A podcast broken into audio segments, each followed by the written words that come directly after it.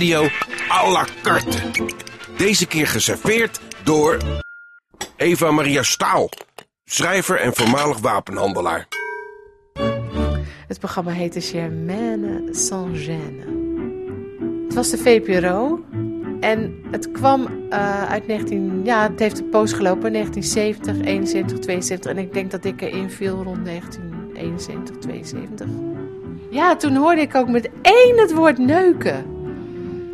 Ik weet niet meer precies waar dat ging, want ik viel midden in het verhaal. Maar ik hoorde Germaine van alles zeggen daarover. En toen dacht ik, dit tijdstip en deze avond moet ik onthouden, want zij is hier vast volgende week weer.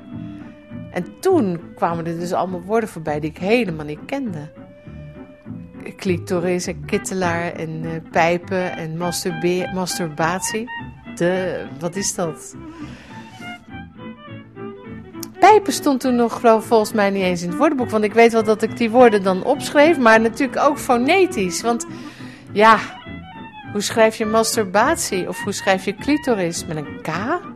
Weet ik veel. Dus als je dan in het woordenboek ging zoeken, kon je het ook vaak niet vinden. En vandaar dat ik op een gegeven moment dacht, uh, nu ga ik het maar eens gewoon vragen. Nou, ik zei geloof tegen mijn moeder, wat is pijpen? En in een nanoseconde speelt zich dan een proces af. Waarbij zo'n moeder in een nanoseconde denkt: Oh mijn god, ze is al veel verder dan ik dacht. Dus zat in de studio en er, zat, en er was een telefoon.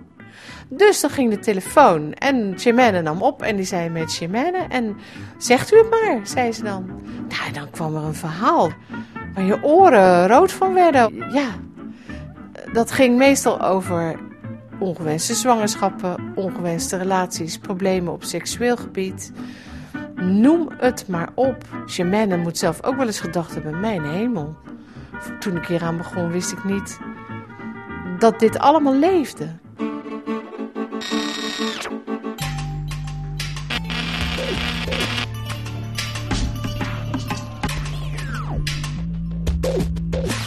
En dat gesprek wat ik voorbij hoorde komen over die vrouw die zei: Mijn man wil dat ik, dat ik een pijp, maar ik wil het niet. Dat was geen jonge vrouw. Dat kon je horen aan haar stem.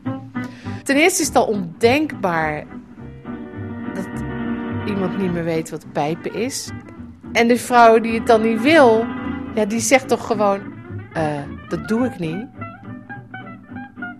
Dat die vrouw ook niet op het idee kwam om, het, om zichzelf terug te trekken voordat die man dan klaar kwam. Dat, dat, dat, dat, zou niet meer kunnen, dat iemand dat niet uit zichzelf bedenkt. Dat ze echt met die vraag zat, ja, maar dan komt hij klaar. En wat, wat moet ik dan met dat spul? ja, onvoorstelbaar eigenlijk. Maar Jemenne blijft heel lief en geduldig.